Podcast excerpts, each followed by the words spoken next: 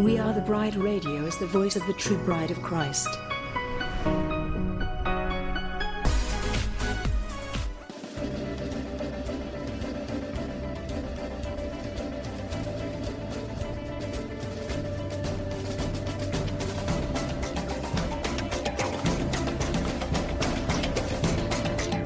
WATB Radio seeks to inform and engage the bride of Christ to stand up and take your place in the army and the kingdom.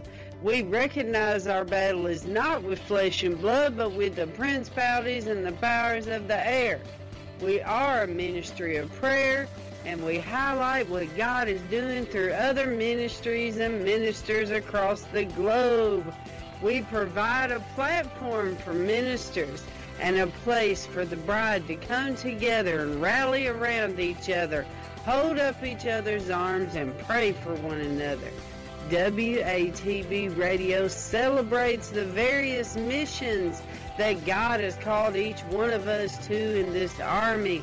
So we desire to promote and enhance the bride as a whole. Go bride! Our soon coming king awaits. This is a WATB disclaimer. The views and opinions expressed in this show do not necessarily reflect the views of We Are the Bride Ministries, We Are the Bride Radio, or We Are the Bride Television. Thank you.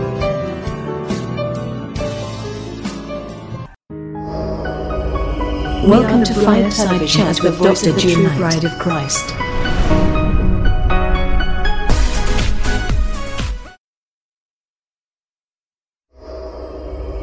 Welcome to Fireside Chat with Dr. June Knight.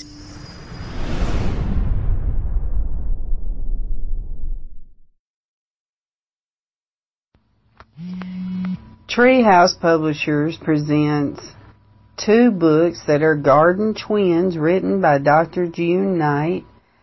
One is called Organic Christianity Back to the Garden, and the other one is The Clarion Call to Unity in the Bride of Christ. The organic Christianity talks about the Lord wanting to clean our temples of any impurities and unnatural things that have attached to us. He wants us to walk in purity, holiness, and consecration. The book talks about us going back to our roots and examining our lives so that we can reap the harvest that God wants us to reap.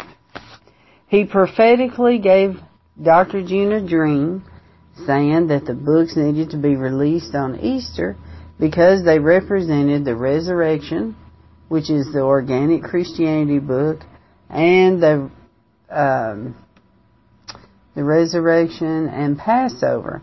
Because Passover, with the clarion call to unity, is a prophetic book about things to come and how God wants us to deal with it which goes back to matters of the heart. So both books are meant to be together as twins. They go back to the two trees in the garden. You have the tree of the knowledge of good and evil, which is where our self rules from, and then we have the tree of life, which is where heaven rules from. In the beginning, we made the wrong choice, but in the end, we are the generation to make the right choice we will make it right with God. So, some of us may be martyred, but we are going to choose the right tree at any cost. So, if you will go to www.gotreehouse.org, you can order both twins.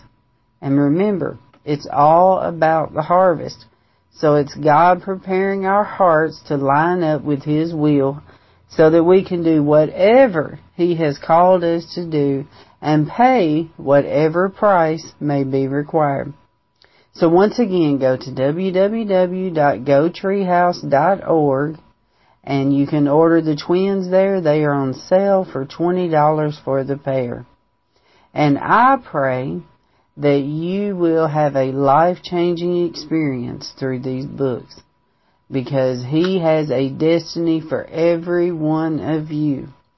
And both books uh, the first book is 230 pages, and the second book is 250 pages.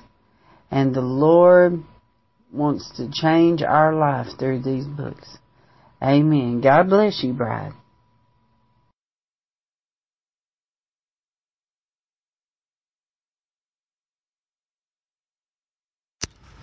Good morning, bride. Good morning.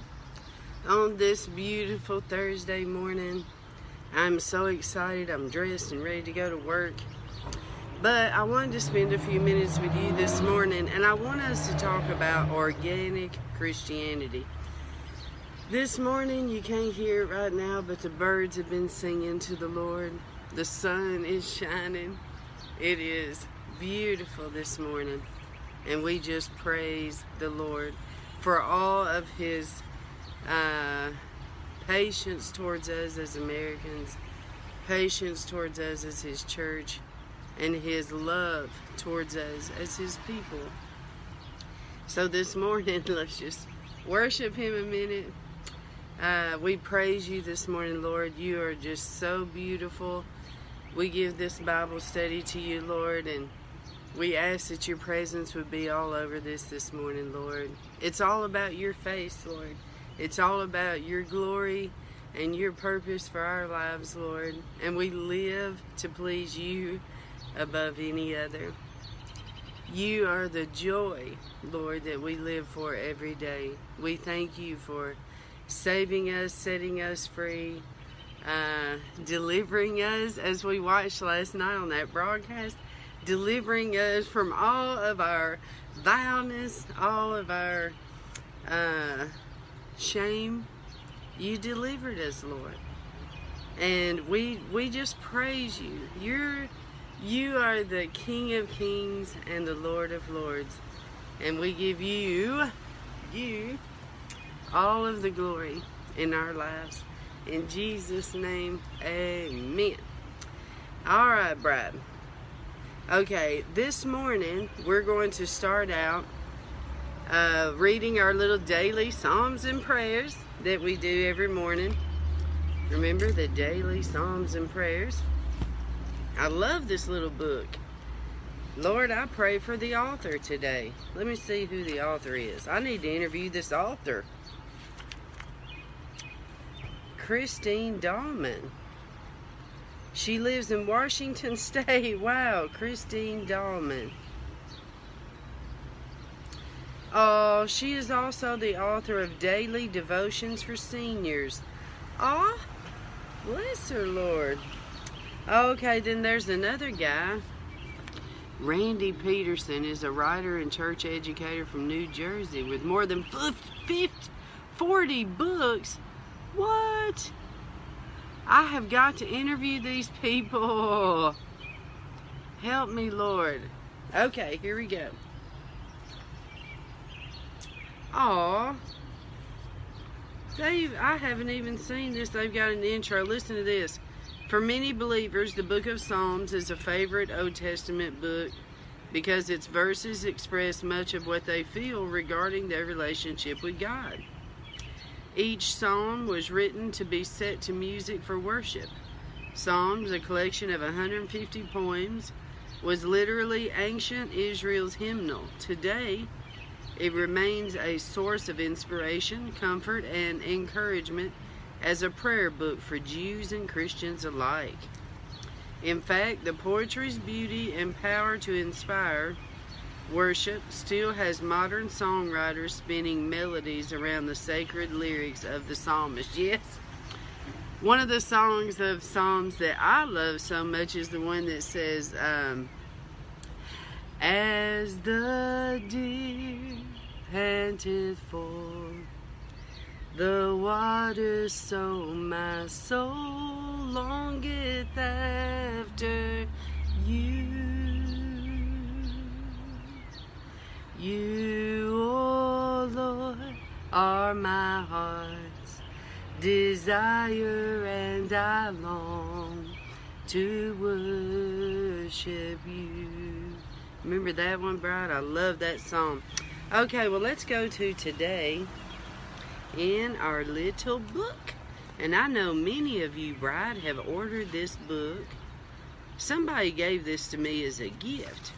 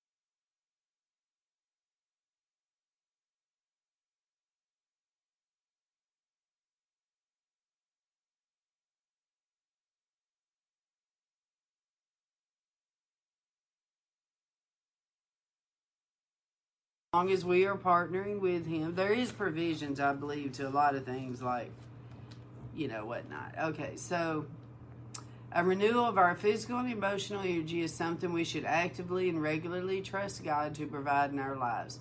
I want to encourage you today to call upon the lord and ask him to renew our energy. We are lord we're calling upon you right now asking you to renew our energy and vitality as we walk through the busyness and even difficulties of life.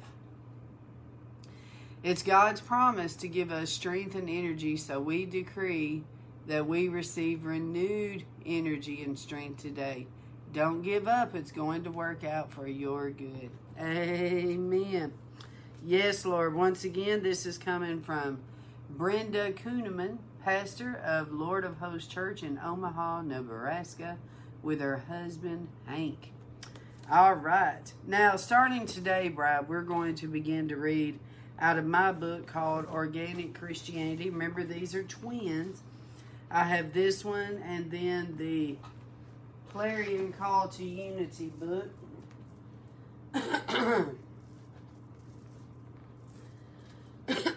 Excuse me. Okay. This one's part one, they're twins, and this one's part two, Clarion Call to Unity in the Bride of Christ. But it's all a part of the series of the We Are the Bride series, which this one is my first book, which is my testimony. Uh, I've told you about my testimony. No need to go there, but we are going to explore these two books because these books cover time. Now, let me explain. The Lord locked me up in a cabin. It sounds funny, but He gave me a cabin for 11 weeks in Mississippi, and I had uh, a, a midwife, and she was in the house. I was like in a horse stable, okay? which is like a little trailer in the back.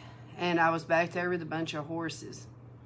And uh, I would pray every day in, in tongues, and she would feed me, and she took care of me. And I just listened to the Holy Ghost, and I would write. And this was an 11 week uh, experience with the Lord. The Holy Spirit came to visit me uh, two days in a row, and he would come. He would walk right in the room, Brian, every two hours. Every two hours, and when he would walk in, it was the most amazing thing because I would feel him walk in, and this power, uh, this the power from him was so amazing. I would fall over on the bed in a fetal position because he was downloading into me all of this revelation about what's coming to the bride. And I would lay on the bed and I would weep and I would tell him she's not ready. See, bride, what you don't know is I told you I feel like a mama to you. I, and it's like that with the Lord. He shows me these things and then I weep to him. I, I repent for you. I cry for you. Like Saturday when I was at the march and I saw the the church's role in the LGBTQ situation in the country. So I was repenting to the Lord like a mother, repenting to the Lord on behalf of the church, like we're sorry, Lord, we've done this to you, and repenting on behalf of the bride. So when the Holy Spirit walked in the room, and I had this encounter with God in Mississippi for 11 weeks, the, he was downloading all this information. He was showing me visions of what's coming to the church. and I kept writing and writing.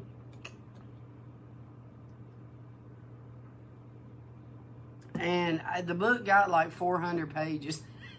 I was like, Lord, you. I was like, you know, the bride is not going to read a book 400 pages.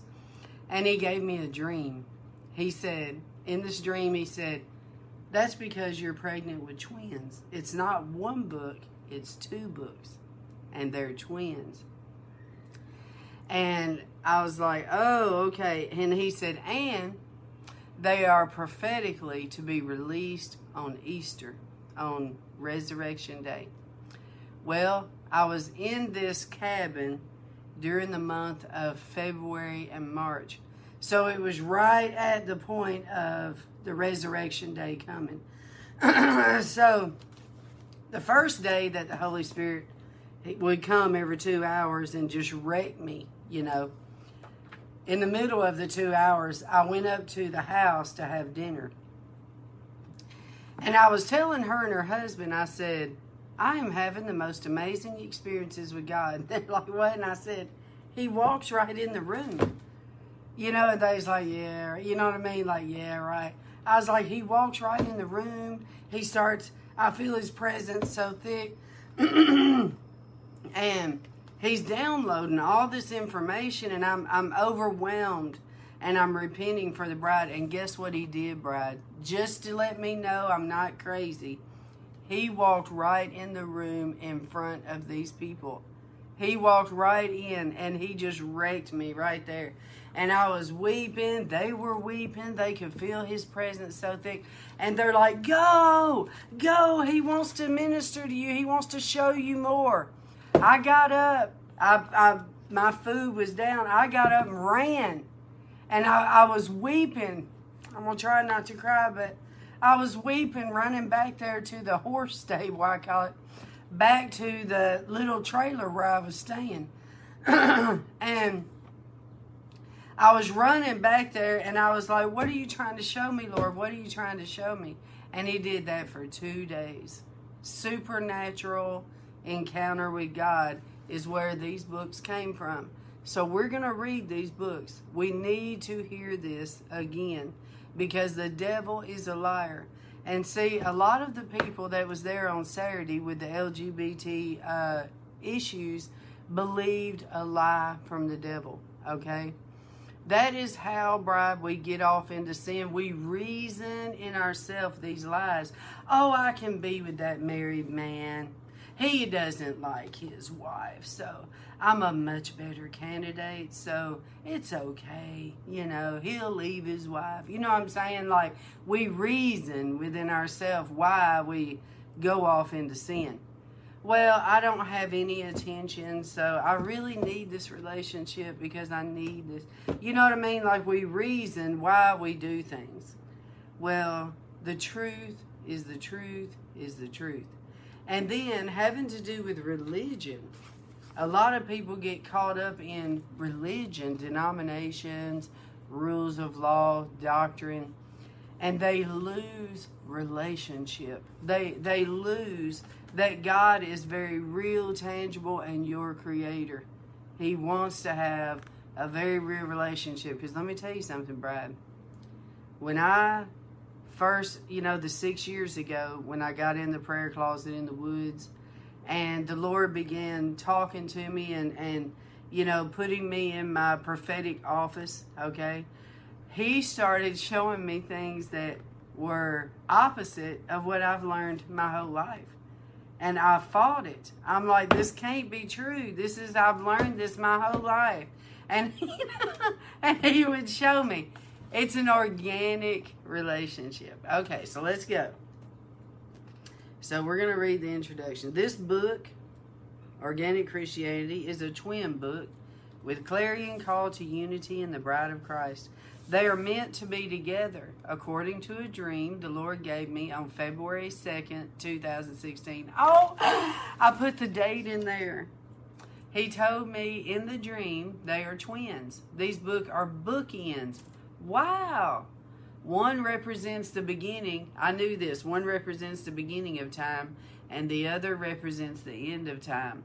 This book represents the beginning of time and our role back in the garden. The other book represents the end of time and is a prophetic book about days to come. The clarion call to unity reveals the garden relationship we must have with God to endure the trials that are ahead. It examines the current day church and reveals to the bride how we can have unity despite our differences. It talks about the tree of life and Jesus being the root of that tree. We are going to choose the right tree in the end and redeem mankind to God.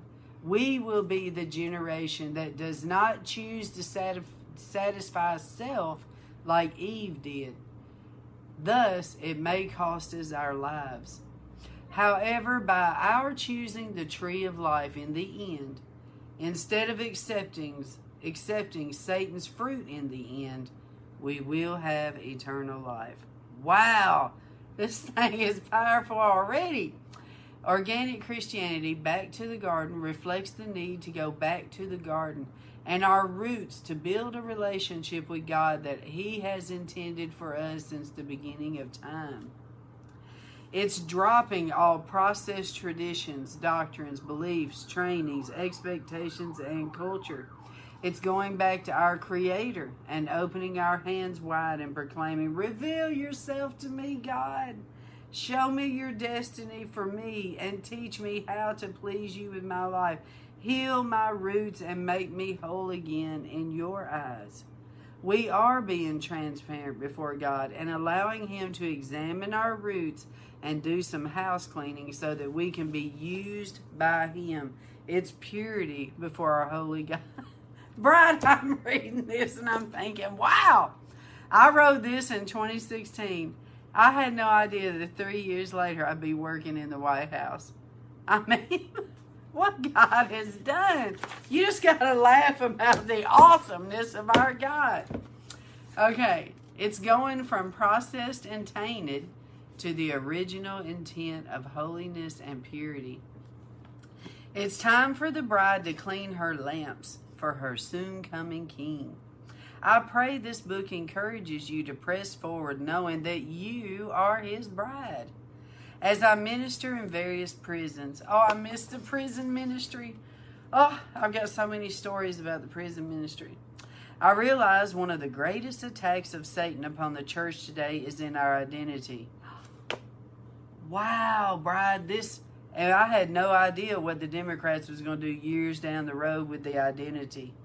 They're trying to rob the entire culture of their identity with this HR 5. Okay, so Satan tries to convince the church that its members do not have self worth and attempts to distract them from their destiny and calling. If the church does not have the revelation that they are the bride of Christ with all rights to the inheritance that God has provided for them, they will not achieve the destiny that God designed for them before time began. Over 51% of the prisoners in the United States are incarcerated due to drugs. Less than 1% is due to murder. The rest are due to identity crisis sins, such as robbery, etc. These statistics are from prison training I've had in various prisons. I'm sure it's as shocking to you as it was for me. I pray this book will open your eyes to God's true calling and purpose for your life. God specifically designed each human for a reason. The reason is to give humans a choice as to whether or not he will serve God. If a person chooses to allow God to finish his life destiny book, they will reveal another aspect of who God is to humanity. Isn't that beautiful, bride? Because that is a revelation. My my revelation of my story okay? It is for God's glory. But my story is not meant to imitate someone else's story. My story is a very unique blueprint and chapter written by God Himself. Just like my thumbprint is different than everybody else's thumbprint, it is not meant to look identical to someone else's blueprint. God has a ministry that's very unique. He has something very creative just for you. You see what I mean? So if we don't allow God to be creative, how are we going to know what that destiny is? You know, my whole ministry now for six years has been always forerunning. And what I mean is, is I go into areas nobody else has went. And that's because God tells me to. And then I go, I go through great persecution, but then others follow and they start doing it. Why? Because they see it can be done.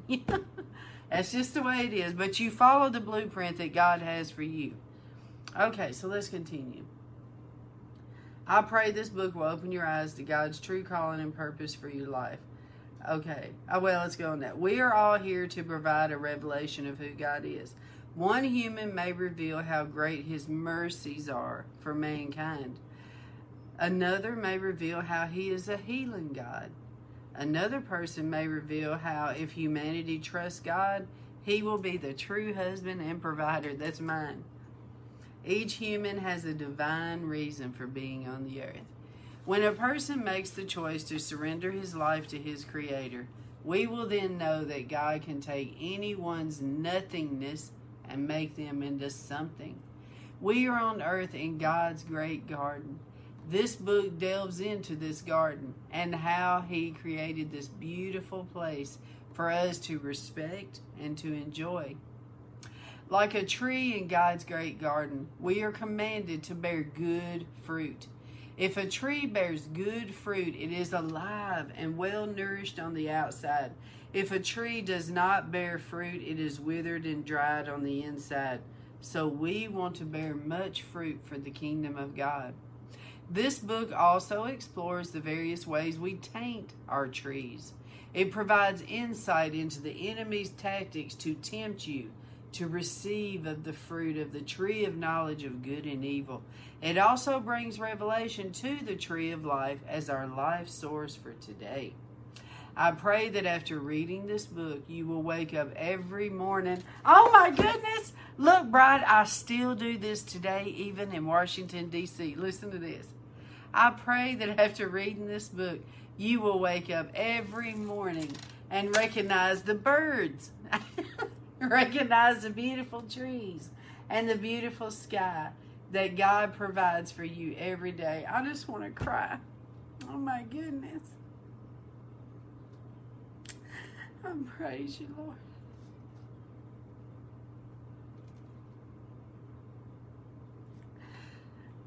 I'm having a revelation, Brian. Hold.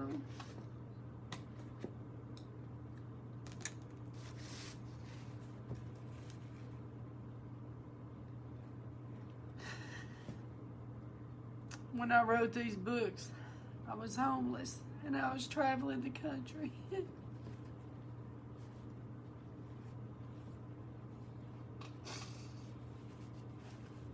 Living in much persecution, and back then, I had no idea what God was going to do in the future. And I'm reading this and I'm thinking, oh my goodness. This is God confirming to me of His love. Because here I am in my promised land and I still hear the birds. I still see the sky. And I'm so thankful. And I told the Lord when I was in Tennessee in the prayer closet, I said, Lord, I don't want to go to Washington and get tainted. I don't want to go there and get caught up in corruption. You know, I said, I would rather stay here with nothing and keep your face upon me than to be up around, you know, uh, to be caught up and to be worried about who I'm going to talk to and the elite and, you know, get caught up in all that. I want to see your face. I don't want to lose your face. And reading this book is letting me know that I still am. And I'm thankful I can still hear the birds. Because it's the simpleness of our walk, bride. It's the beauty of His holiness when we get to do that. Let me pull myself together. Thank you, Lord. I'm just right in your presence. I praise you. I thank you, Lord. Thank you, Lord.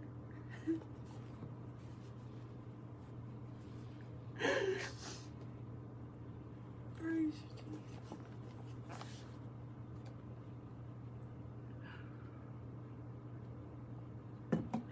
Okay. Thank you, Lord. Thank you, Lord. I praise you. I traveled across this country, Brad, and I saw our country and the beautiful countryside, and I saw, you know, a lot of the trees are, each state has different looking trees, you know, and it's the beauty of how awesome God is that He gave us a country that is so unique. And like all of us, we live in different states. I mean, think about how God did this because we live in different states. Even the states look different. The states, the states are like different cultures, you know. And like me, my southern voice, and then you go to my culture, it's very warm uh, Nashville is very warm, just like my personality is very warm. Uh, the trees are just beautiful. Oh, I love the Tennessee trees. I love the Tennessee mountains. Uh, you know, and then you go to like Alabama. Oh my goodness. Uh, the trees in Alabama are just so fluffy. They're, they're so beautiful and big. And, and Alabama is so green. And then you go to Florida and Florida, you know, is a lot flatter, you know, than Tennessee and Alabama. But you go to Florida and you see all the beautiful palm trees and, and all the beauty of Florida. And then you drive through, you know, all the different places across the country.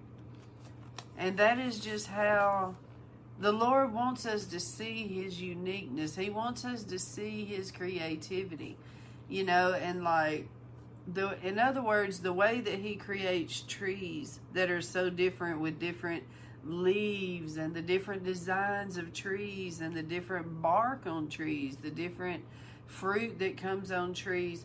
That is God. That's the beauty of God. That's his uniqueness. And that's how he is with us as humans. You know, God created me with very small, beady eyes. He created me with a nose that everybody calls a pug nose. You know, it's a pug nose, is what I've always heard. And then He created me with these unique lips so that when I smile, it lights, you know. And He created me with these ears, you know, and He created me with these ears and and just everything the way He did, you know, I can't help it. I'm white. You see what I mean? He created me white. So why be mad at me because he created me white? I'm not mad because he created you Asian or any other. See, when the devil wants to divide the cultures, he's hurting God. That is hurting God because he meant for you to be black. He meant for you to be brown. He meant for you to be white because you are his. You see to me, we're like trees. There's fat trees, there's skinny trees, there's tall trees, there's short trees, there's trees with missing limbs, there's trees with knots. You see what I mean? But they're all in his garden. And that's the same with us. We have to learn to appreciate the different beauty of people, the different faces, eyes. Some are slanted up, some are slanted down, some are round. You know what I mean? Like all of this is God's unique blueprint just like it is with trees. But anyway, whoo, boy, that was a revelation. Thank you, Lord, for loving me. Thank you. And for bringing me up here to Washington. And you just proved to me, Lord, that you kept my word, my uh, request that you would keep my heart simple and keep my heart pure before you because I would rather wake up every morning saying, Good morning, Lord, and enjoying that sunshine than to be, you know, uh, waking up in a palace and miserable. I don't want that. I'd rather please the Lord all the way at the top. You see what I mean? Okay, so let's get back here. Who that was a revelation. Okay. Organic Christianity examines the heart of Christianity and declares that we are still in that garden as the true bride. You know, on my television bride and on the radio, I say the voice of the true bride of Christ. Uh, the reason I say that is because there is a false bride. There is a bride that is a prostitute to God. There is a bride that cheats on God. They say they're Christians, but they're wolves in sheep's clothing. That's a false bride. The true bride is the pure bride, the one that needs to be in unity. Okay? Uh, we must know our position in God and who we are in Christ, and He is in us. So we can be confident no matter what the enemy may throw at us, we are a victorious bride.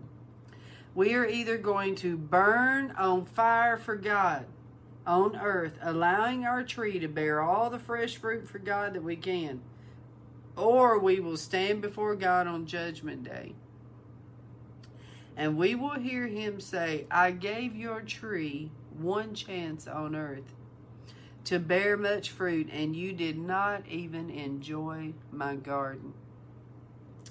You did not enjoy the birds of the air and the beautiful trees that I gave you, nor the landscape or the sky, and the time I gave you was a gift. You took your tree and became selfish and wanted to do with your tree what you wanted to do. I have no choice but to cast your tree into the fire because you was no use to me on the earth. Matthew 3:10 The axe is already at the root of the trees and every tree that does not produce good fruit will be cut down and thrown into the fire. That's what the word says. So if you allow God to judge you on the earth, to keep your roots clean and to receive his living water flowing through them, you will bear much godly fruit here on the earth. Thus, when you stand before the throne of God, God will look at your tree and say, You did good. You did well in my garden. Now go and enjoy eternity. Life here on earth is very short, so I pray that you will allow God to prune your tree clean your roots, and purge your tree, so that you can bear much good fruit for Him on earth. God bless you as you read this book. Included is an excerpt from my autobiography. It's an extension or continuation of my first book, Testimony of a Broken Bride. Jesus is the true husband. I'll share from my heart the struggles I've had in surrendering to God's perfect will for my life. God can take your negative and turn it into a positive. hey, God, you're so funny. Okay, so here we go. Chapter 1 God's plan for humanity. This is good. Have you ever wondered why we exist? Have you wondered why God takes us through tests and trials? Have you wondered how humanity began and the purpose of our existence on earth? As we grow older, we see people come and go. We see lives tragically taken at young ages and others who live to be 110 years old, etc. Some lives seem to be fulfilled and rich in family and love, while others seem to be cold and indifferent. Why is that? Why does each of us experience God on different levels? It is because we each have a destiny that He wrote before time began. We are all unique in His eyes. Before time began, a battle raged between the angels and God because of a chief archangel, archangel named Lucifer. Imagine how it hurt God when Lucifer, his chief angel and worship leader, turned his back on him and turned a third of the angels against him. Why did Lucifer turn his back on God? The answer is pride.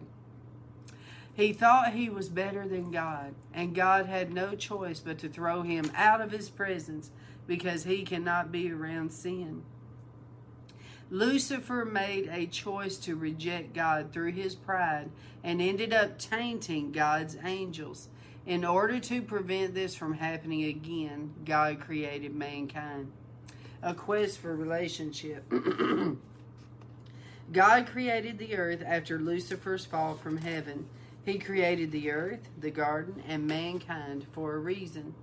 One very important point we must all remember is that Lucifer, referred to as Satan, is not equal to God. Uh, this was said by prophetic revivalist Ron Till January 2016 at the Hub Gathering in Hattiesburg, Mississippi. Lucifer is a fallen angel and always will be. The battle that has been raging to this day is because Lucifer is still trying to turn people against God. Now, how does he tempt humanity? His main weapon is pride.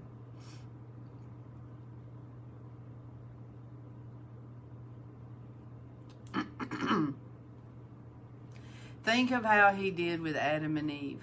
He tempted them with pride by explaining how they will have all knowing power by eating of this tree. This is pride. God is triumphant and wins in the end. By the time God created the earth, his heart was to create people to have a relationship with him, people who would choose him over their pride. It's almost like we are on earth for a testing period to see how we choose to live, which will determine our eternity. In this time period, we will all be tested and tried to ensure that we have clean hearts to be in His kingdom. This is to prevent another disaster such as such as his experience with Lucifer. Did you know that Satan will be loosed one more time after the millennium to tempt one more time? It's almost like he began the stage for testing mankind. What do you do when you test something? You take your hypothesis and create an environment to test your theory. Then he sits back and watches creation to see what we will choose and how we will do it. This is why he loves to discuss his actions with us. Before God judges the earth, he reveals to his prophets, look at this. Amos 3 7. Surely the Lord God will do nothing, but he reveals his secret unto his servants, the prophets. He informs his prophets so that they can reason together with him and warn mankind. He wants them to repent and plead with him for his mercy. That's where we're at right now, Brad. He wants us to repent and plead. That's what I do for us. Many times throughout history, God has changed his mind about pending actions due to intercession of his people. It's all mercy by God to reveal his plans. If the people do not repent, he follows through. I'll give you a couple of examples. Abraham talked to God about his impending destruction on Sodom and Gomorrah. So God informed Abraham that he was destroying this city due to its sin. Abraham pleaded with God and shifted God's plan, and here it is Genesis 18 16 through 33. And the men rose up from thence and looked toward Sodom, and Abraham went with them to bring them on the way. And the Lord said, Shall I hide from Abraham the thing which I do? Seeing that Abraham shall surely become a great and mighty nation, and all of the nations of the earth shall be blessed in him. For I know him, that he will command his children and his household after him, and they shall keep the way of the Lord, to do justice and judgment, that the Lord may bring upon Abraham that which he has spoken of him. And the Lord said, Because of the cry of Sodom and Gomorrah is great, and because their sin is very grievous, I will go down and see whether they have done altogether to the cry of it, which is come unto me, and if not, I will know. In other words, I have seen the corruption that's taking place in Sodom and Gomorrah, and I'm going to go down there and check this out myself. And the men turned their faces from thence and went toward Sodom, but Abraham stood before the Lord. And Abraham drew near, which you know took boldness for him to draw near to the Lord. And he said, Will thou also destroy the righteous with the wicked?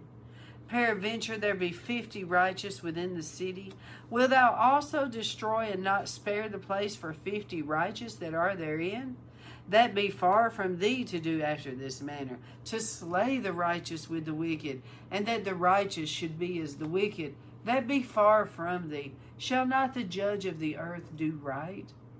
And the Lord said, Now, Bride, think about when Abraham said this to God, how bold he was. And the Lord said, If I find in Sodom fifty righteous within the city, then I will spare all the place for their sakes. And Abraham answered and said, Behold now, I have taken upon me to speak unto the Lord, which I am but dust and ashes. Peradventure there should be there should lack five of the fifty righteous. Will thou destroy all the city for the lack of five? And he said, If I find forty and five, I will not destroy it. And he spoke with him yet again, and he said, Peradventure there should be forty found there. And he said, I will not do it for forty's sake. And he said unto him again, I'm like, how bold is Abraham? What the world, you know? And he said unto him, Oh, let the Lord not be angry, and I will speak. Peradventure there should be thirty found there. And he said, I will not do it if I find thirty there. And he said, Behold, now I have taken unto me to speak unto the Lord. Peradventure there should be twenty found there, twenty. And he said, I will not destroy it for twenty's sake. And he said, Oh, let not the Lord be. I'm like, What is wrong with you, Abraham? You know, he's like, Oh, let not the Lord be angry, and I will speak, but this once peradventure ten shall be found there. And he said, I will not destroy it for ten's sake. And the Lord went away. And as soon as he left communing with Abraham, and Abraham returned to his place. So Abraham changed God's mind about Sodom. But God ended up destroying the city. But he looked for the ten righteous and found only Lot and his family. He actually considered what Abraham said.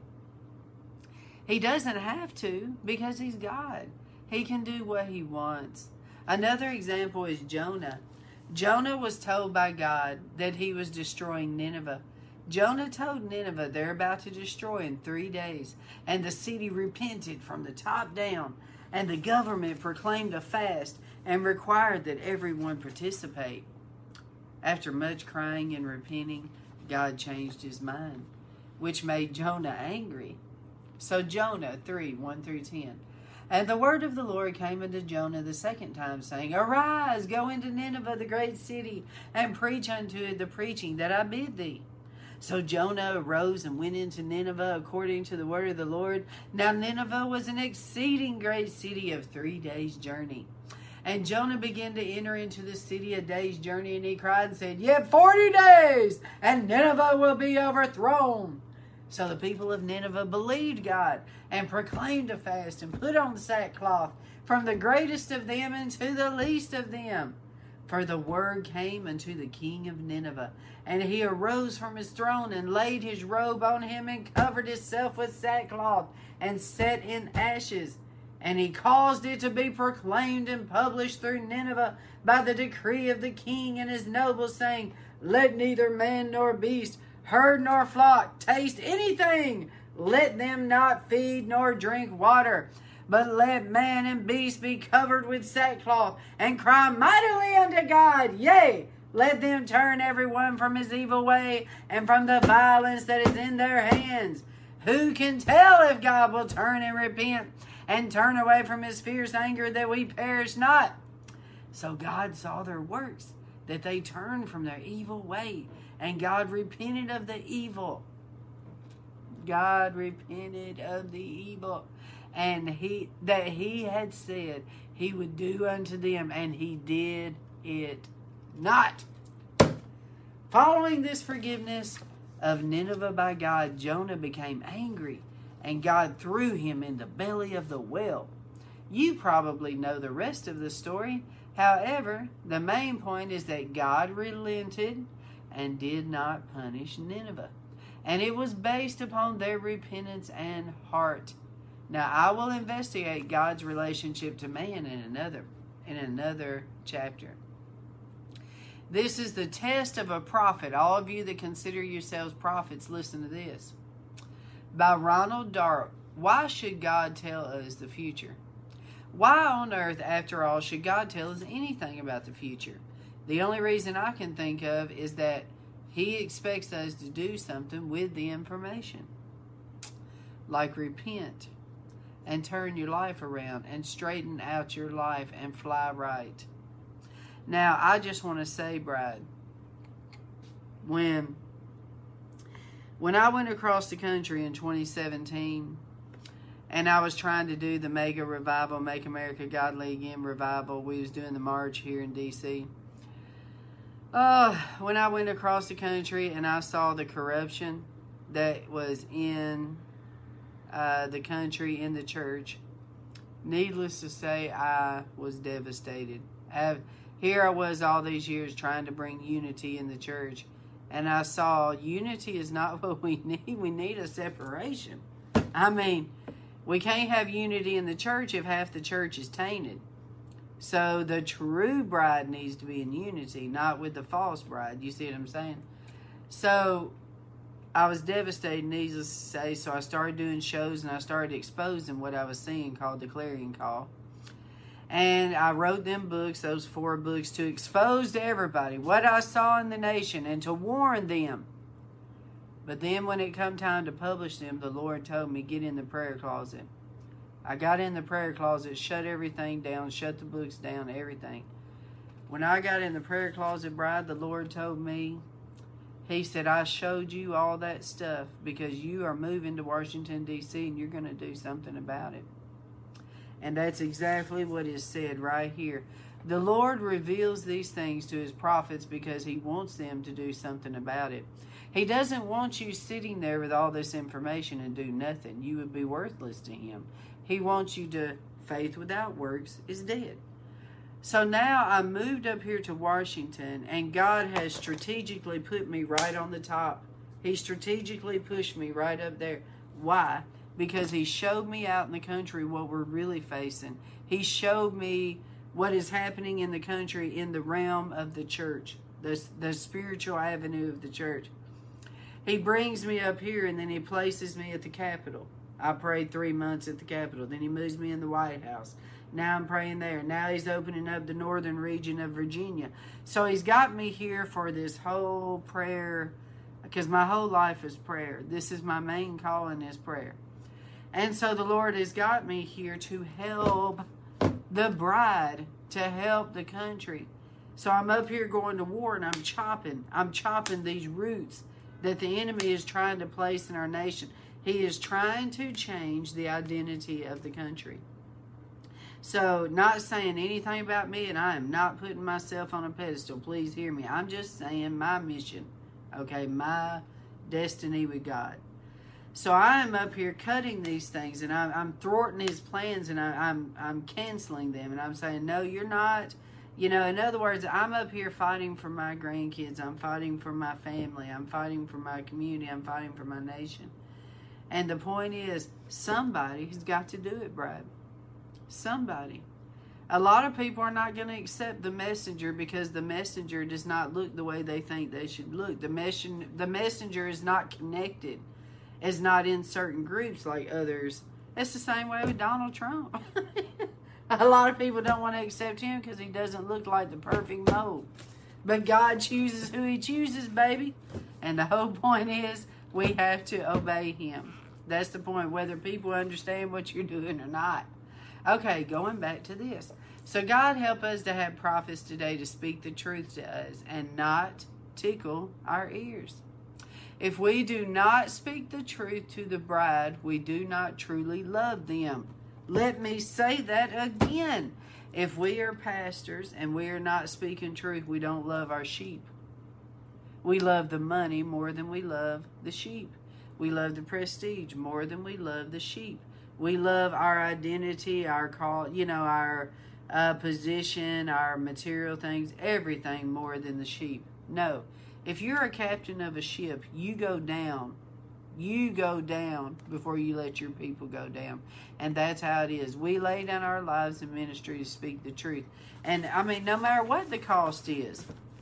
And you know, Bride, when I was sitting there the other day with the LGBT, uh, you know, this march, and I'm watching all these people down here worshiping the Lord and, and so broken. Their hearts are so broken. Uh, the people up on the platform sharing their stories so broken. And I'm sitting there just repenting. I'm like, Lord, we did this to them. The church, the bride, the ministers. And I, I repented to the Lord. Lord, I, I'm so sorry that your bride quit preaching truth. This is the result of them not preaching truth, Lord, because these people don't understand their identity. And we heard many of them say they was in church their whole life. You fathom that one. In church their whole life. And, and they didn't understand who they was in Christ. They didn't have their demons cast out. See, we quit casting out demons. We quit. This is the stuff that God showed me across the country. And so he has me, you know, the Mama June up here, uh, repenting to him like on behalf of the church repenting to him on behalf of the country what we've done. And i'm just doing my simple little part to help you know but the point is is that we have just like this book says love tells the truth even if it hurts. When i talk to my children i tell them the truth even if they're going to hate me brad. Who cares wouldn't you rather your children be free wouldn't you rather your congregation be free that's the whole point of it it's not about how they receive it. It's are they hearing it? Now they've heard it, now they have to do something with it. What they do with the information is their own thing. And then, like I heard some of the people, you know, from the thing on Saturday, and they talked about how the church was so mean to them, but some of them said, some people actually told me the truth. It's just the way they delivered it was in love. We have to tell them the truth and allow God to use that truth. Let me give you an example. This is what God showed me. Let's say I'm a person and I have convinced myself to be a prostitute. I have convinced myself that what I'm doing, I've listened to the enemy and I've convinced myself that this is the I'm on the right path. When you speak truth to them, backing up with the word of God, the sword, the word is a sword, bride. So the word comes down and it chops. That's what a sword does. It chops. It chops through the lies. And when you tell the truth, it chops. It cuts through. And it's sometimes it's shocking to the person. It, it hurts to hear this sword. It's hurt to feel the sword. But the point is, if we do not release that sword, it will come back on us. The blood is on our hands. We're that this is the reason we're called bride. We are called to tell people the truth. Of course, we are to deliver in love. I understand that. But love is the truth. Okay? All right, so let's continue. Now, when I was writing these books, Brad, the Lord revealed to me that He did write a book about us. It's called the Book of Remembrance and Destiny. And what that means is, is uh, God the Father, Son, and Holy Ghost sat around one day and they was talking. Yes, they're one, believe me. I'm the Trinity, believe in one. But they sit around talking and they're like, okay, let's take uh, the character of June. let's take June Dawn, okay? Uh, what what do we want to reveal about her life? What how creative can we be with June? And they're like, well, how about let's give her a personality that's very big. Let's you know, let's give her this big personality. Let's give her this. Uh, we want her uh, when she gives her the pen to us. We want to reveal to everybody that although she did all these terrible things, been married six times, and been through all these men, that she can do it with us, that we are the true husband. God, Jesus is the true husband. So 19 years of being single, 19 years of him taking care of her, and well, especially the last six years. But this is my lot in life. This is my uh, destiny. Is the bride. Look, we are the bride series. My whole destiny is to be is the mamahood of the bride, the mama and the bride. That's my destiny. That's that's what he's called me to, and because of that bride, he has called me to walk a very, very thin, very thin line of holiness. Remember, he won't let me do anything. He he rebukes me like I'll get out if I try to go off a little bit, off a trail. He puts that rod out there and says, Get back. Get back, daughter. You can't do that. You can't talk to this person. You cannot. So he keeps me on a very long, a very thing. So, anyways, the point is, I gave my life to him six years ago, surrendered fully to him, and since then, he has taken me through this uh, destiny path that he has for me because he has the pen. The key is is to letting him keep that pen. I'm gonna give you a little pointer that I've learned over the years. When you get to where you cannot take it anymore and you're ready to explode, everything is crashing around you. Uh, you're feeling the pressure of the warfare and whatnot. What the devil wants you to do is go out and have sex, go out and do drugs, go out and drink, go out, go grab you a glass of wine to calm down. You see what I'm saying? Like he's wanting you to do all this stuff for comfort. Okay? But God says, No, daughter, get on your face. I want to relieve that comfort. So then we get on our face and we cry to Him. Like one morning, I was having warfare. I guess this was uh, two or three months ago. The Lord woke me up at 3 o'clock and He said, I want you to go get in your prayer closet right now. I go in a closet I put a, a blanket on the floor, and I just get on my on my face and I weep like there is no tomorrow. I I didn't realize I had so much bottled up, Bride. I didn't realize I had so much inside of me that was hurting. And I laid on that floor and I was just screaming, you know, just letting it out. I, I'm missing my children. I'm lonely you know, and I need help and I'm overwhelmed. And, you know, I'm letting him know all these things that I'm feeling, you know. And boy, you talking about just healing.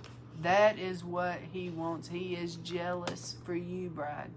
He does not, when we are hurting and we lean on things, drinking, drugs, rock and roll relationships, well, you know what I'm saying when we lean on these things, that's an idol to us.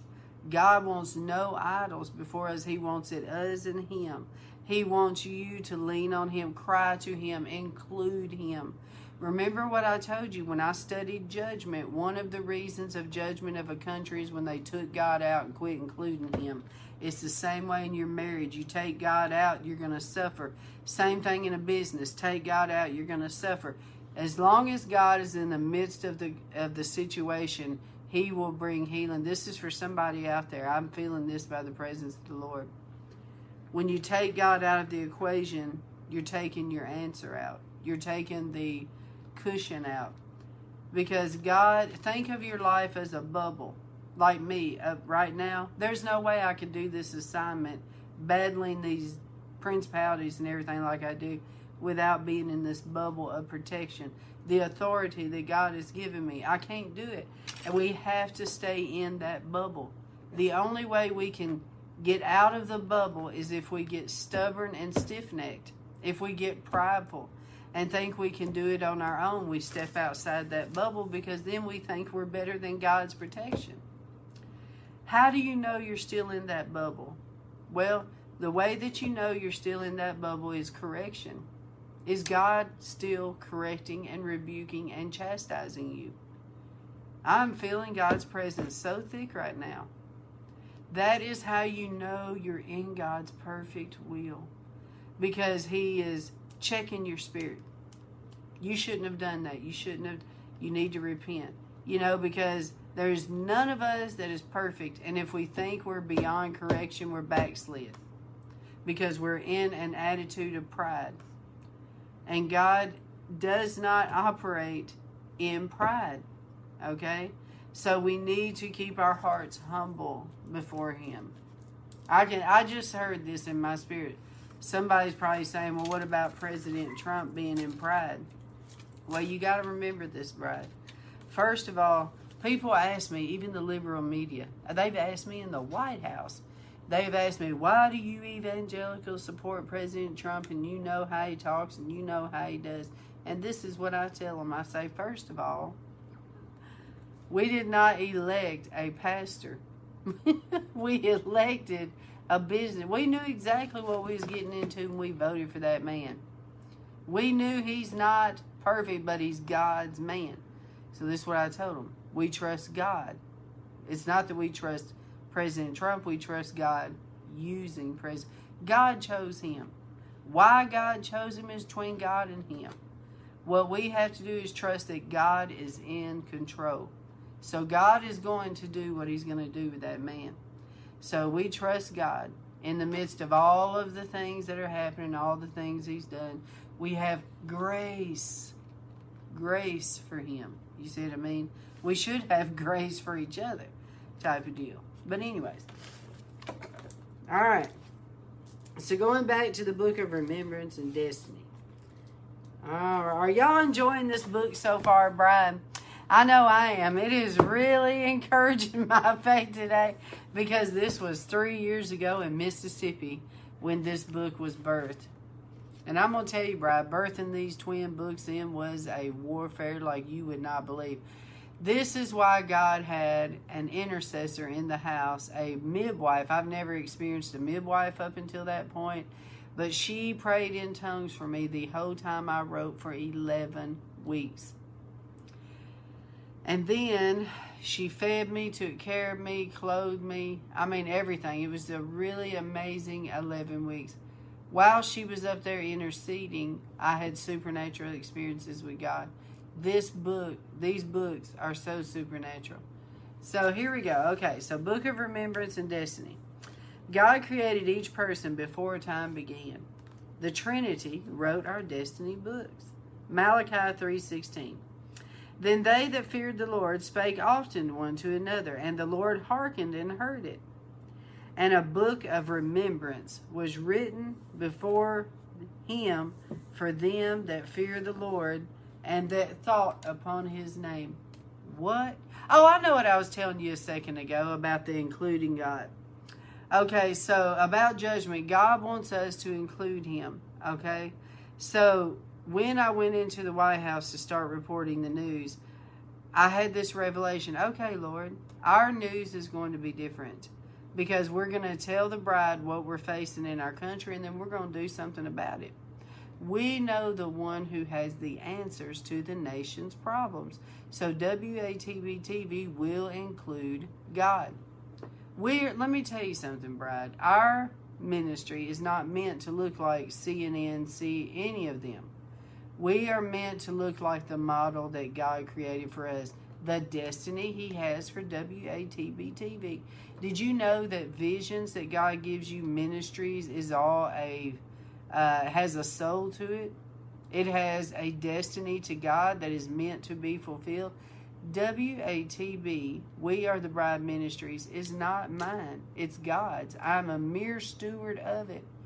God, one day God may ask me to give it all away. Can you believe that after years of plowing, you know, years of plowing and and birthing radio, birthing television, going all the way to the White House to begin this network. This is going to end up being a network.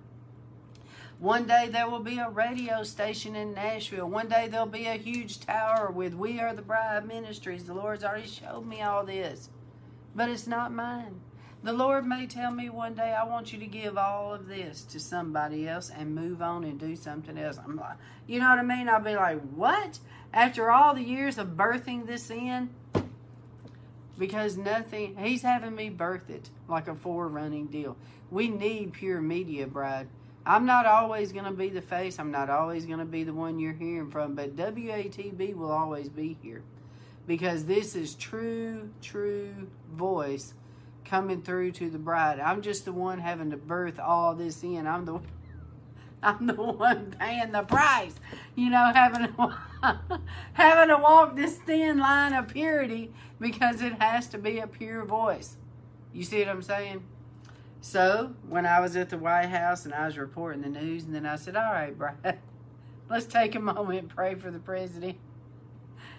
These uh, reporters walking by stopped and stared. they was like, what is this woman doing in front of the White House? You know what I'm saying? So afterwards, he walked up. Who are you? I want to know your credentials. Why are you praying here at the White House for the president? And I told him because this is we are a, a ministry, and this is how we're going to do it.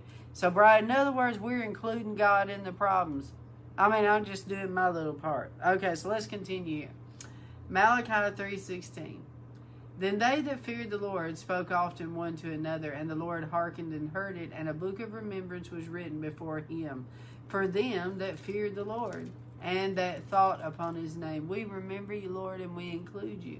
Exodus 32 32. Yet now, if thou wilt forgive their sin, and if not, blot me, I pray thee, out of the book that has been written. Psalm 58, 56 8. Thou tellest my wanderings. Put thou my tears into my bottle. Into your bottle. Are they not in thy book? What? I just I just had a revelation, Bride. What? Our tears are in my book of remembrance? wow. That is what you just said.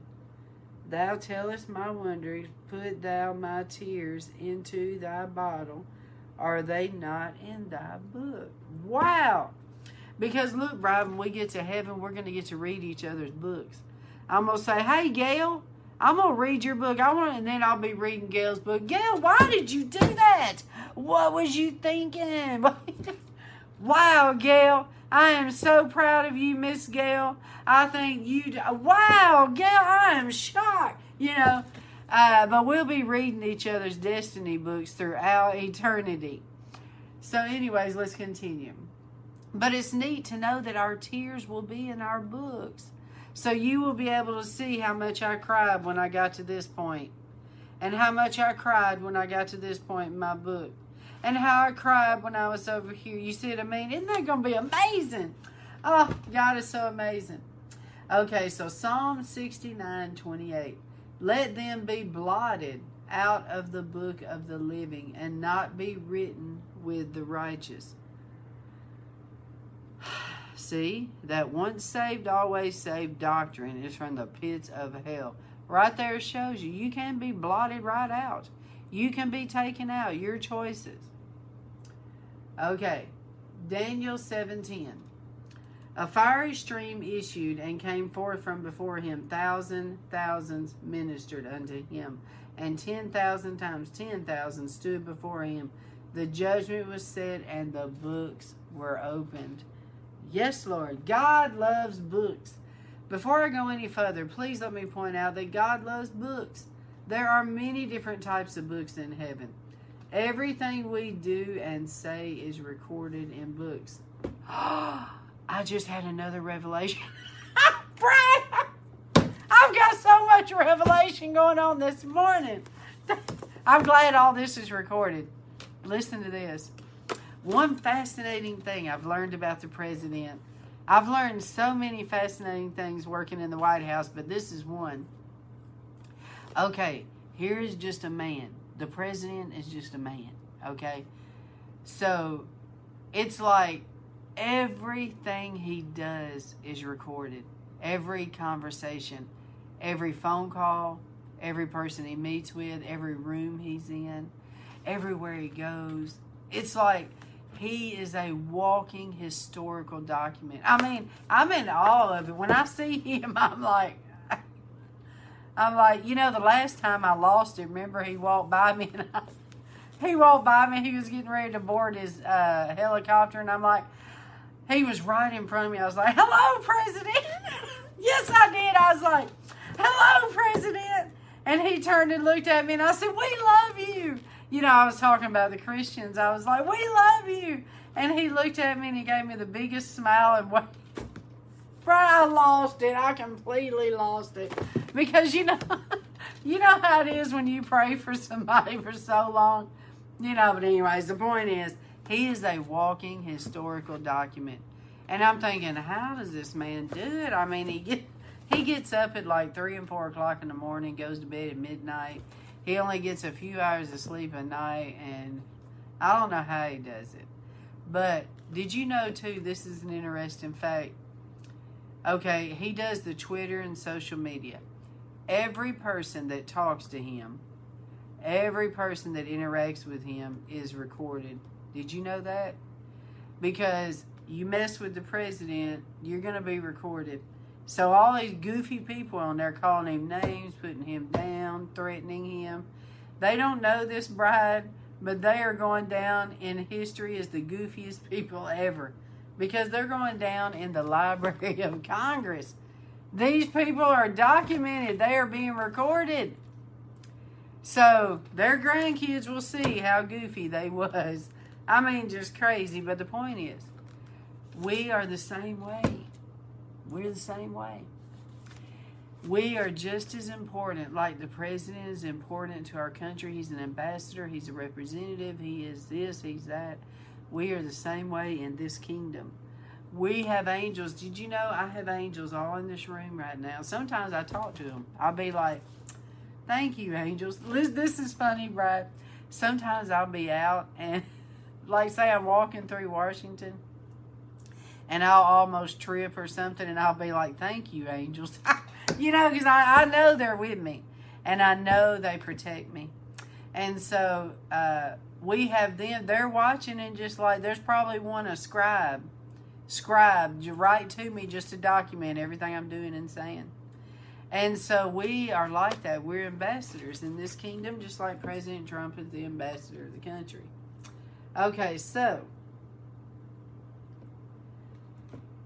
there are many different types of books in heavens in the heaven. Everything we do and say is recorded in books. It's almost like we are participating in a virtual reality movie. And heaven and hell are watching the outcome. Heaven is recording our actions in books so that we can be rewarded later. Hell is watching our actions. And if we provide an open door to sin, they will run through that door to destroy our destiny. Wow, let me repeat that again. Heaven is recording our actions in books so that we can be rewarded later. Oh, man. I'm having so much revelation, Bride, I'm telling you. In the world, when we sin, is a temporal, easy, fast pleasure. Okay? When we do this, oh, it feels so good right now. When we do that, oh, it feels so good right now. Even people that get revenge. I just had somebody get revenge on me. They were so mad because I obeyed God. And they turned around and got mad at me and got revenge on me. And it to them it felt good to satisfy that revenge. You see what I mean? To satisfy that anger. And when they do it, and I, I've seen that many, many years. I've had, you know, all kinds of scenarios. Uh, ministers that got jealous or whatever, and then they try to destroy me and try to ruin my name. And then they will feel good, you know, because they're they're feeling relieved by the destruction that they're doing, they're trying to do to my ministry, and they're trying to do to me. But God It may cost me something here and there, but it never stops me. God has taught me as long as you keep my face and you keep, you know, this deal between me and you, let all them do that. Who cares? Who cares what all these other people are doing? Because they're not going to stop God. God is, as long as I keep my heart, I said this the other day, there's three things that will keep you from going forward in your destiny perversion if you get off in perversion and doing things you shouldn't be doing, even in your mind, you're going to cut off your flow. Uh, disobedience. If God told you to go to Nineveh and you refuse to go to Nineveh, you're cutting off your destiny. Number three is bitterness in my heart. We're going to continually, bride, have arrows flown at us. We're going to continually have people that are going to be jealous, angry, backstabbers, you know, you're going to have that. This is, you know, we're living in the world.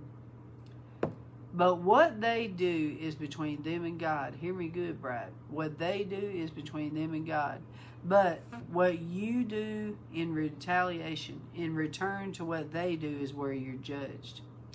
So if I get so angry because all these ministers are stabbing me in the back out here, they're trying to stop my flow of destiny or whatever, my reaction to them is where my judgment's coming right now.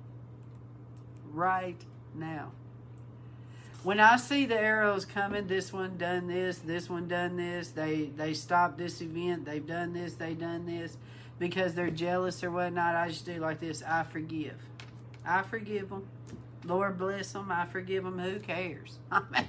who cares? It's not going to stop my destiny with God, and that's what I care about, is my heart before my Creator, my heart before my very best friend. That is the key, bride. We have to keep our hearts clean. Those are the three things that will stop you. And as long as you keep your heart clean, don't get in perversion and don't and obey God when He tells you to do things, you'll be fine. And even if it sounds crazy, like Him telling me, six years ago, go on Facebook and repent for the entire world because you hurt my name. And I did. I went on there and repented. Our reputation is of no matter. We, what reputation do we have, Bride?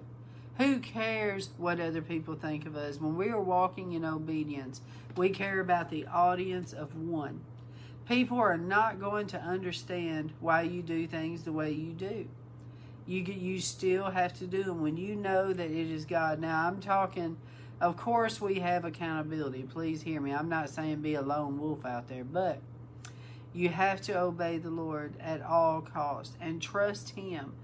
The most important thing, bride, for you is to have your ears tuned to Him, the frequency to heaven because we're not moved by circumstances. We're not moved by situations. We're not moved by earthquakes and fire and and all the other things the chaos the the backstabbing the jealousy. We're not moved by that bride we're moved by this the ear.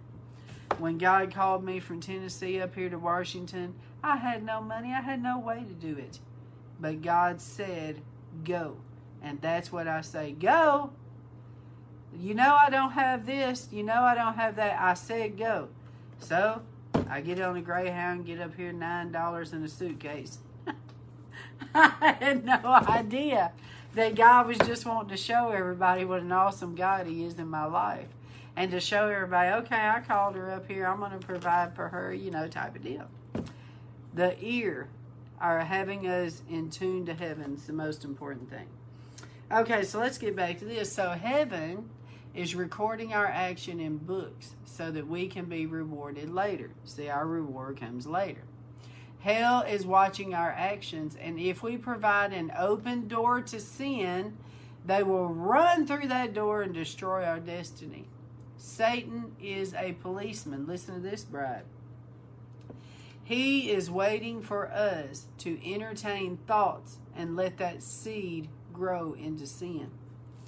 Some people say, "Well, I went out and got drunk last night.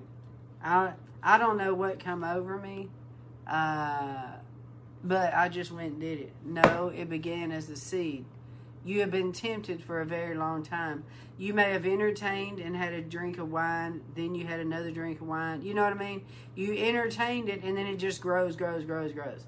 It just grows until it just takes you out. The same with sin. Well, I just want to watch a little bit of porn. I just want to do this. Oh, I'll just do this. I'll just kiss a guy. I won't do anything else, but I'll just kiss. You know, you open the door and it just rolls. It steamrolls. It escalates. We can't do that, bride. Shut the everlasting door already. You know what I'm saying? Don't even give the devil a darn inch. Shut it. No, I am not. I, I refuse to. I am not listening to that worldly music that all it says is bump and grind. No, no, no, no. Why? Because you listen to this vomit and vomit will end up coming out. You'll be wanting that vomit. I mean, bride, it's it's just that simple. All right, let's continue. All right, so he is waiting for us to entertain thoughts and let that seed grow into sin.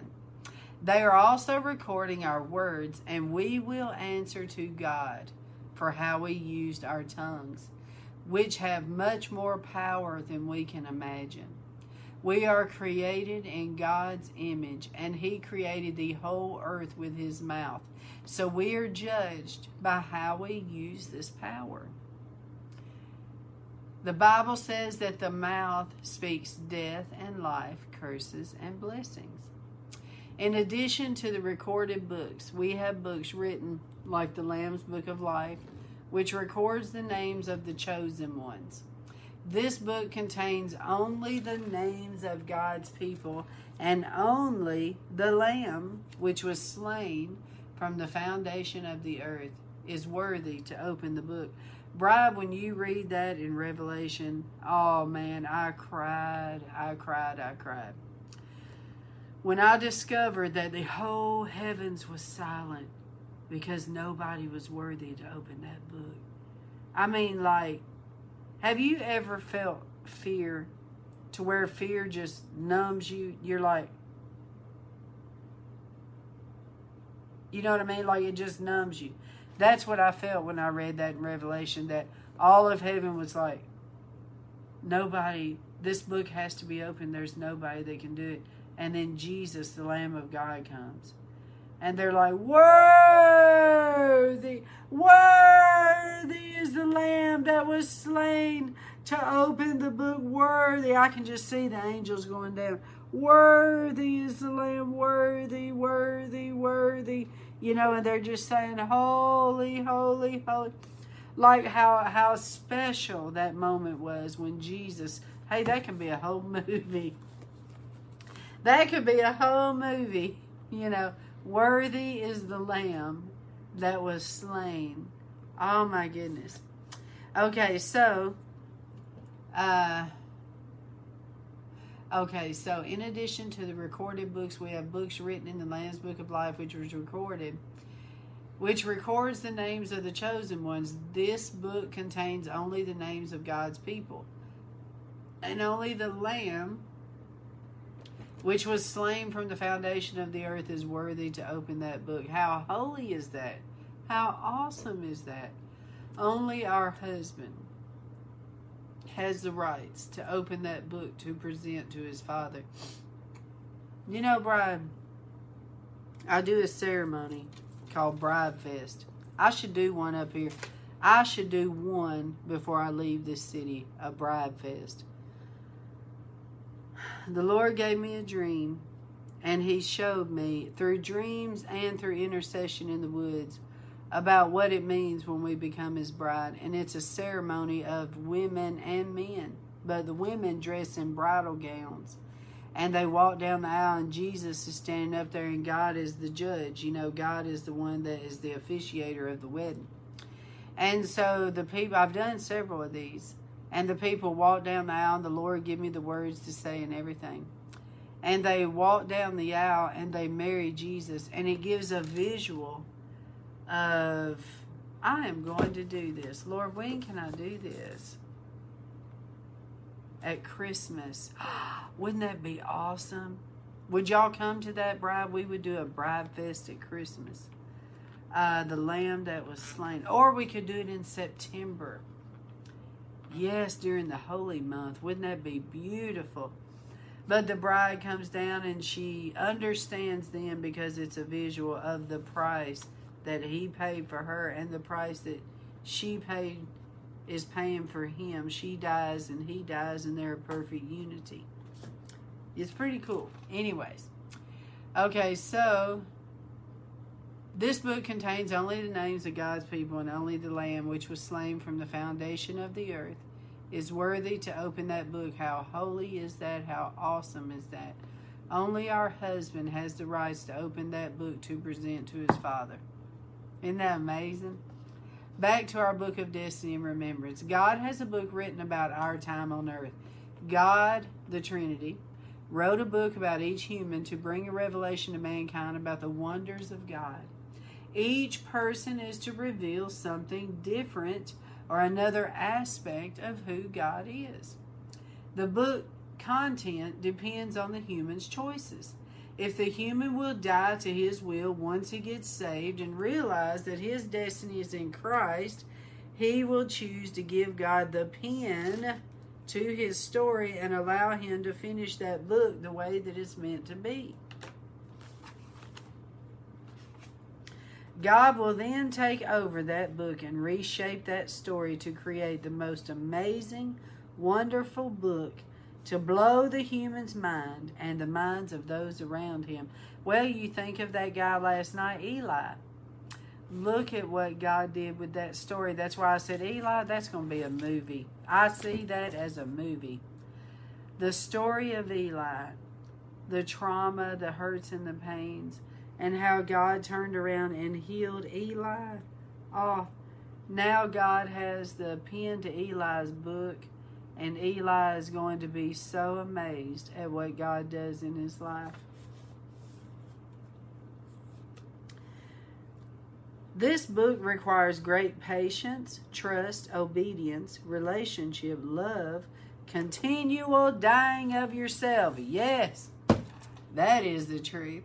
And time. We walk in obedience on a daily basis of faith. We walk one day at a time trusting that God holds our tomorrow. The choice remains will the human allow God to take the pen to their destiny and finish their earthly stories, or will he be selfish and keep the pen because he doesn't want to obey God and pay the price that is required to continue the chapters? Did you know that if you do not obey God, at one chapter, you are literally stuck there and can cannot continue to further chapters. Let me repeat that. If you do not obey God, you will be stuck on that same mountain going around and round. And let me tell you something. You may say and do stuff different to make the world think you're advancing, but in God's eyes, you are not. You are in disobedience.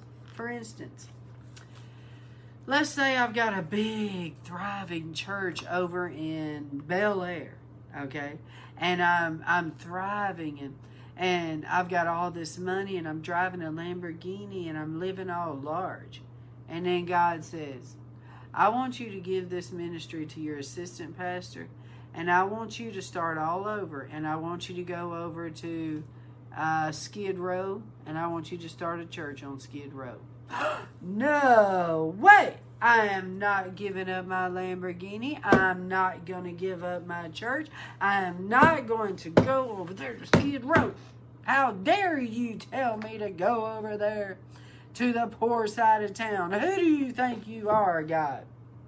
So, in order to ease his suffering of his terrible decision to not give up the big, luxurious church, he starts a homeless ministry in his church. And he says, I'll just do this instead. That way I can keep my illustrious lifestyle and I can keep doing what I'm going to do. And I'll look so good in front of the world because I'm I'm doing all this for my community and I'm patting myself on the back because my church started this and I'm doing all these wonderful things. And God's like, "No. I told you to go over there. And if you won't give it up, you'll never go any further." And then it could cost him his life, right? Some disobedience cost you your life. And I pray that it does not. Amen? So let's continue.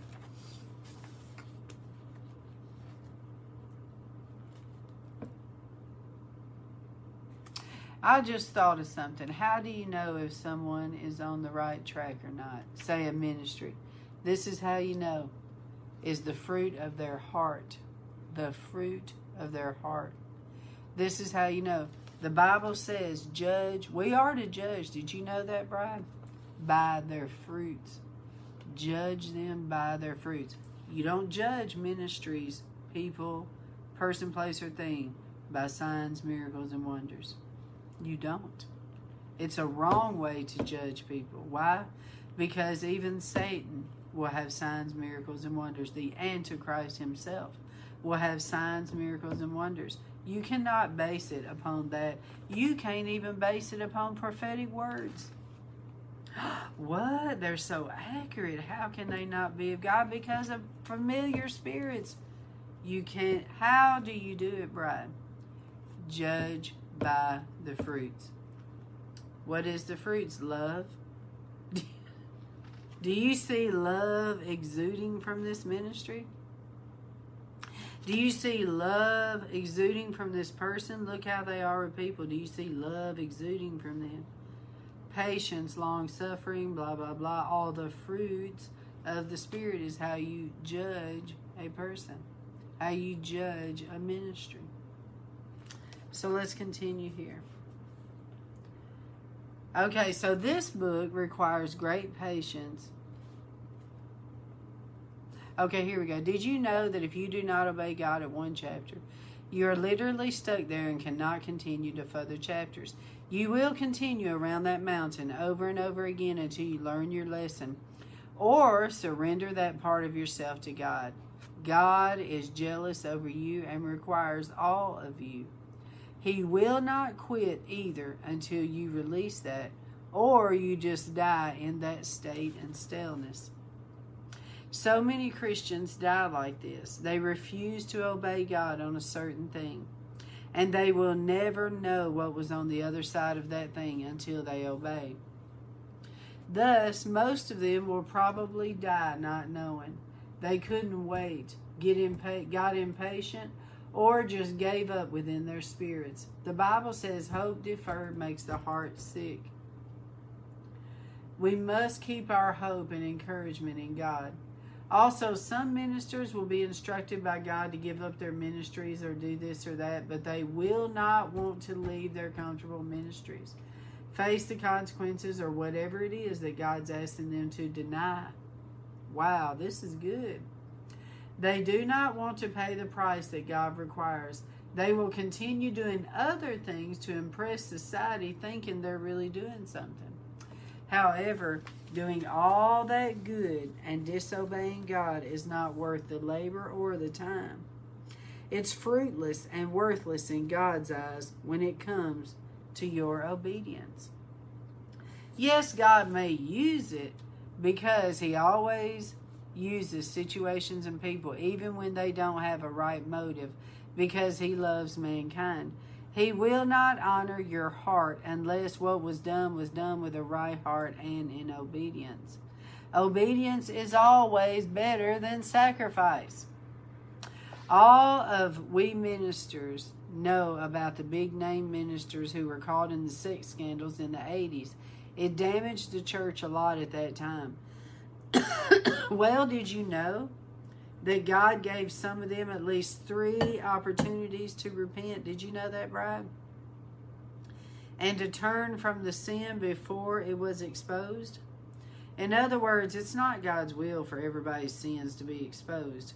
But if they refuse and if they do not listen, He will expose it.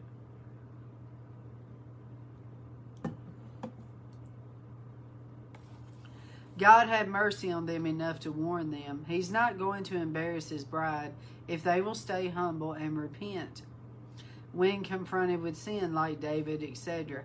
He will provide grace for change. However, if we are prideful and resist God's request, we will pay the consequences. My discovery of my destiny in this book, I think I'm going to have to stop here, Bride. This is a long, well, yeah, I got four pages.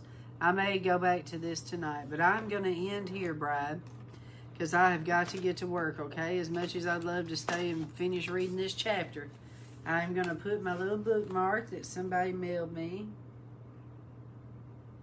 Oh, and I bet she's watching. Look at this. This is from Kathleen Dorr. Kathleen, are you watching? Looky here. I'm putting your bookmark in this book. And she wrote on the back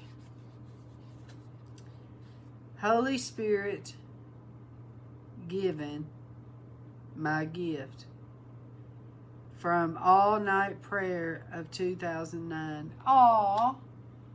Oh, Kathleen, I just that just ministered to me. Praying for you, June. Love, Kathleen. Aw.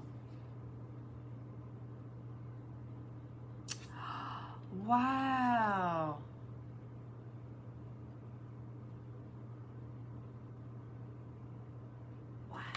Kathleen. Bride, if I, I'm going to take a picture of this and show you. This must be from a vision that she received from all night prayer in 2009. Look, she is down there worshiping the Lord. At the bottom of this graphic, you can't see it right here. Yeah, you can. See the bottom, the worship right there? And then she's got an angel beside them three that is blowing a shofar. And then it looks like a picture over here of Jesus walking out of the tomb. And then it's got the mountain of God with a church on the top. What? Kathleen! Oh no! The church has DC on it. Washington, D.C. Kathleen. And then it's got the rivers flowing down. Oh my goodness, I'm going to cry. Wow. The river from heaven has to stay pure because it has this angel from heaven with the bowls of prayers being poured out. And what's being poured out into this river is uh, peace, salvation, healing, and then it says receive deliverance. Oh, I receive, Lord. And then it's got another angel shooting arrows through the clouds. Wow. And then it's got an Israeli symbol uh, with the number 19 in it. Wow. Holy Spirit given my gift. Oh, the Holy Spirit gave her this from all night prayer in 2009, praying for you, June. Wow. Let the rivers flow in our country. Because, Bride, what this reminds me of is when I was in the Niagara Falls. Remember, I told you that the there were six cities God had me pray across the country. Well, Niagara Falls was one of those cities, and the Lord told me to prophesy. Angels, open up the gates from the crystal clear waters from the throne to flow through our nation from one end to the other, cleansing her. And look, That's what that looks like. Look at that. The crystal clear waters from the throne coming down. Wow, I'm just. This Bible study day is epic beyond every measure. The Lord is confirming His love and confirming His grace. Thank you, Lord. We pray this over Washington, D.C. right now. With all the corruption that you drain the swamp, Lord, heal this city. Let the crystal clear waters come down and heal this city, Lord. Heal this nation. In the name of Jesus, Lord. All the prayers that's been sowed over this nation of healing and salvation and deliverance, Lord. Heal our country. Heal our peoples, Lord. Yes, Lord.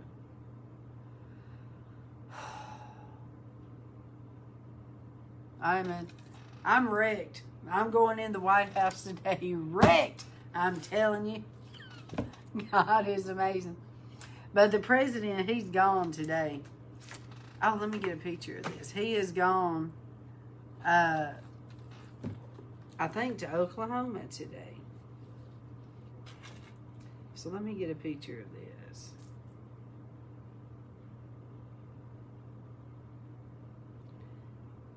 I want you to see this, Bride. I'll post it on Facebook.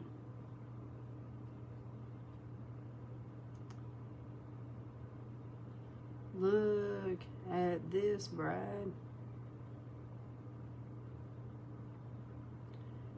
Thank you to Kathleen.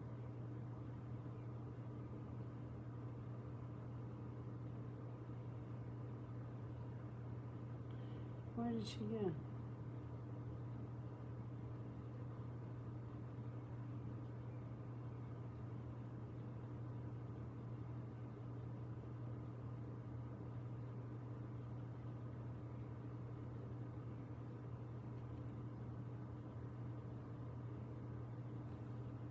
This is amazing.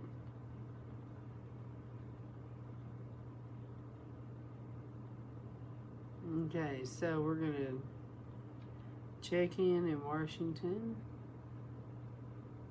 Not the state of Washington. Let me go back. We are definitely not in the state of Washington. Lord Bride, if you have never been to the state of Washington, you need to go see it. It is beautiful. So green, just like Oregon. Oregon's like that. and the thing about Oregon is uh, Oregon has a bunch of trees that look like Christmas trees. And I was like, Lord, look at all these Christmas tree land. Elizabeth, Lord, please heal the waters flowing from Capitol Hill. Yes. Cleanse those waters, Lord, in the name of Jesus. Definitely. Heal all the corruption that's going on in Washington in Jesus' name. All right, Bride. Well, this is it with the thing today. I will pick back up with this uh, either tonight or in the morning. And we will, oh, let me mark where we left off. That way we'll go right back to our place. Let's see.